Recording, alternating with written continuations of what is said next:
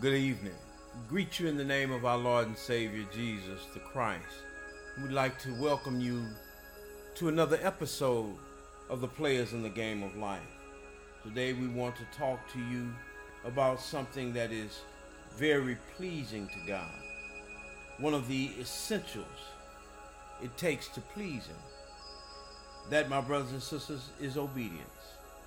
And obedience can be a challenge especially when we feel tempted to bring or to believe that we stand to lose more through our obedience than we might gain.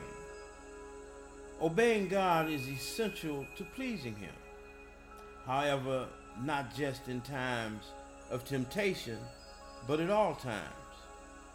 When God commands us to obey Him, He is giving a, us a principle by which to live. He is also setting a framework around our lives that forms a hedge of protection from evil. Can you remember the last time you felt tempted to do the opposite of what you knew God desired you to do? A struggle erupted within your heart. The question arose, will obeying God cost me more than disobeying him?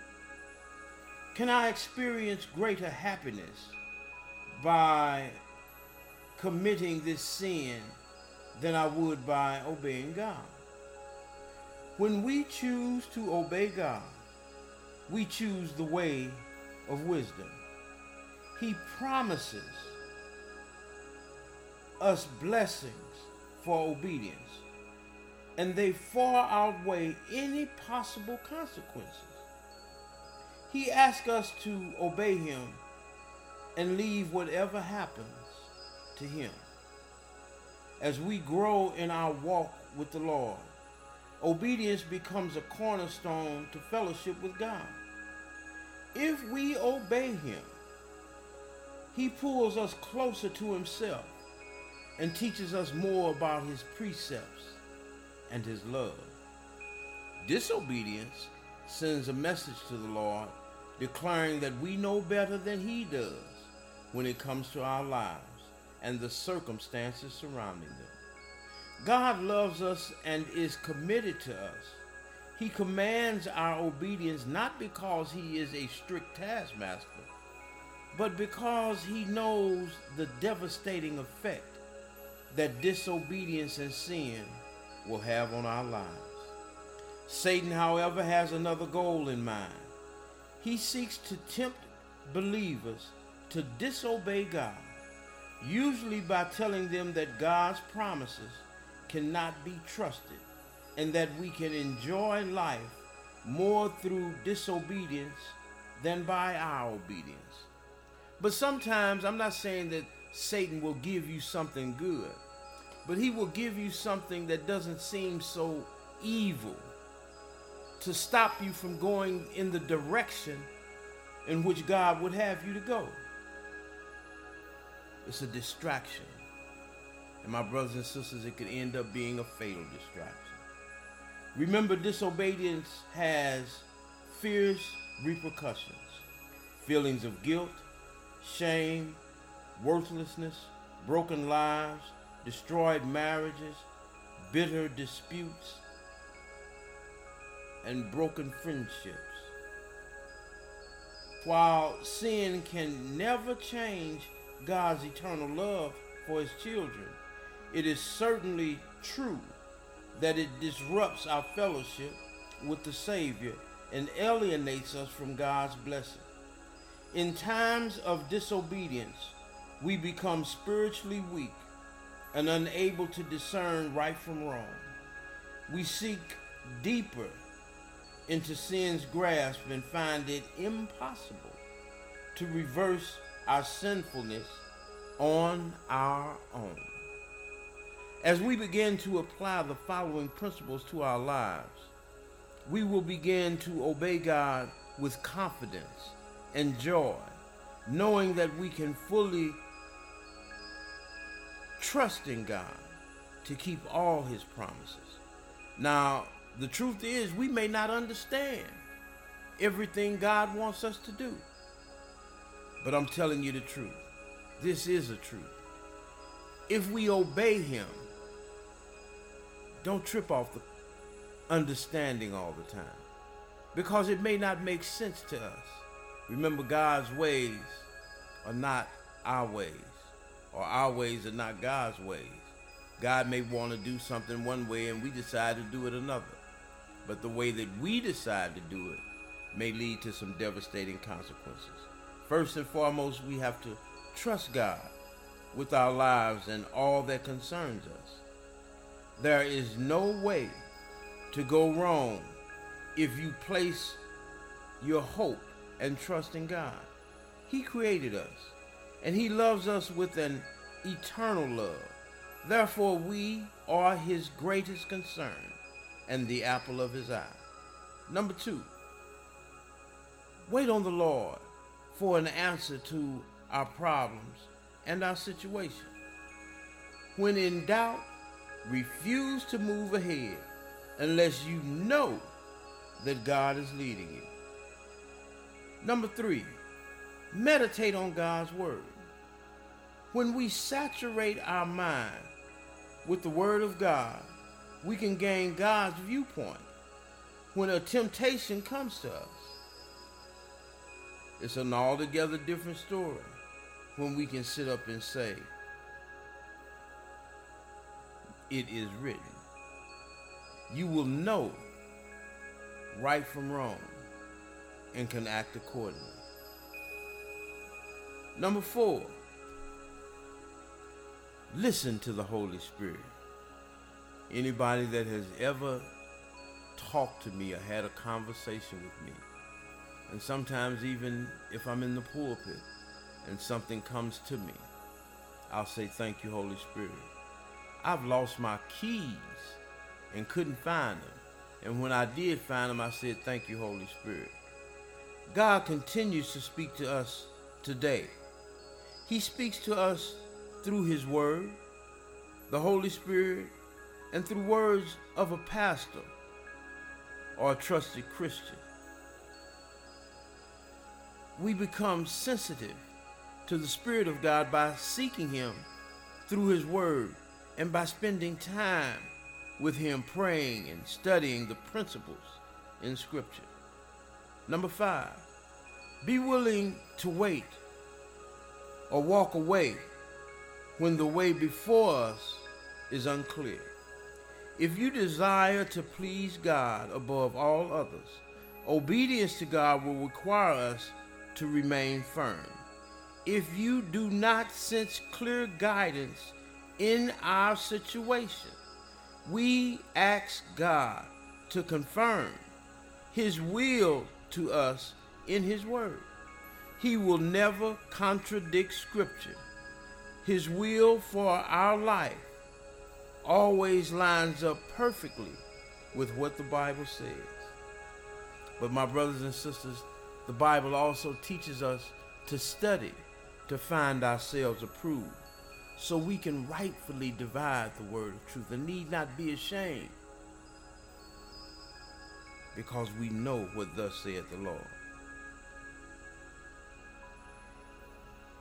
If you desire to please God above all others, obedience to God will require us to remain firm, as I say. Please, my brothers and sisters, we have to be patient waiting on God is the best thing that we could ever do. It's also the hardest thing to do. But as we grow in our relationship with Him, as we learn more about Him, we'll find out that everything takes a process. If you desire to please God above all others, obedience to God will require us to remain firm. Next, be willing to endure conflict. Oh boy. That's somebody messing over you. That's hard times. Somebody talking bad about you. Somebody even cursing you out or treating you in a way that you wouldn't treat them. When Israel entered the promised land at God's direction, it had to face strong enemy opposition. God rarely empties our lives of trouble and conflict. If He did, our dependence on Him would fade. He allows enough difficulty to keep us turned towards Him. My brothers and sisters, if you never had a test, you never have a testimony. You could never tell somebody else about how good God is. You could never tell anybody else about where He brought you from. And if we would all tell the truth, we all have some roads that we've went down in our course in this world where we didn't know how we were going to get ourselves out. And I said and I'll say it again. How many times have you asked God to get you out of a certain situation and you said these words, Lord God, if you get me out of this, I promise you I'll never, ever, ever, ever, ever, ever, never do it again. Well, let me share something with you. He knew you was lying when you said it, but he got you out anyway because he loved you. Our God is not just a God of another chance. He's a God of a second chance. Yes, we're going to go through some difficulties. Yes, we're going to have some hard times. But he promises to go with us. He said, Yea, though I walk through the valley of the shadow of death, I will fear no evil, for thou art with me. He said, I'll make your enemies your footstool. And that does not mean that you're going to step on people or you're going to mistreat them. But each and every time God delivers you from one of those trials or one of those things that, that seem like you just couldn't get away from, it elevates us. It makes us stronger. You become like a weightlifter, lifting weights. Now, where you couldn't lift 100 pounds before, now you're lifting 150. The next thing and the last thing is to leave the consequences to God. Obedience may not be viewed as popular. I mean, it's not always the best or the or, or the most popular decision that you're going to make. Sometimes you may want to do something that really feels good to you. Sometimes you may want to eat something that's real good to you. I may want that German chocolate cake that I know somebody fixes so well. But I know if I keep on eating it, that I'm to be a cross in between the Pillsbury Doughboy and the Michelin Man. And that's going to be bad on my health. Remember, obedience may not be viewed as popular, but it will always put you in a favorable position before God. Therefore, stay on the path of obedience and leave the rest to God. If we were to sit up and do everything that God tells us to do, He'll take care of us. He said, I came so you may have life and have it more abundantly. Right here on this earth, my brothers and sisters, we could enjoy some of the pleasures that God has for us. We could have joy and joy unspeakable. And when we go through our trials and tribulations, we would live with the expectation of God to do greater things in our life. God has some plans for us that we may have no idea of what they are. But if we were to be disobedient, how do we know we would ever reach them? How do we know we could ever enjoy them? If you were to be with somebody that God told you he didn't want you to be with, is there a possibility that you just might miss the one that you are supposed to be with? If you be obedient to God? Some of us know about some dangers that we may have escaped from. You didn't escape from them because you were so smart, or because you saw it coming, or because one of your friends told you. But now God can use one of your friends and say, Don't go this way. He can use some of the people that you know to say, Don't do this. Are you sure this is what you want to do? I know good and well that God has brought me out of some things. And I'm here today to tell you that God is good, real, real good, and has been and is being good to me today. If it were not for Him, if it were not for the goodness, the grace, and the mercy and the love of God, I don't know where I would be right now, if I would even be here. But I'm here to tell you the things that I did, you don't have to do. The places I went, you don't have to go. I can tell you the truth about a whole lot of things. I don't profess to be uh, a role model for anybody, but I will be and strive to be with the help of the Holy Spirit a positive male influence and someone that will talk to you about the Word of God. Have I made some mistakes in my life? Oh, yeah. Am I going to make some more? Possibly. If I keep on living. I'm not perfect. And I'm not using that as an excuse.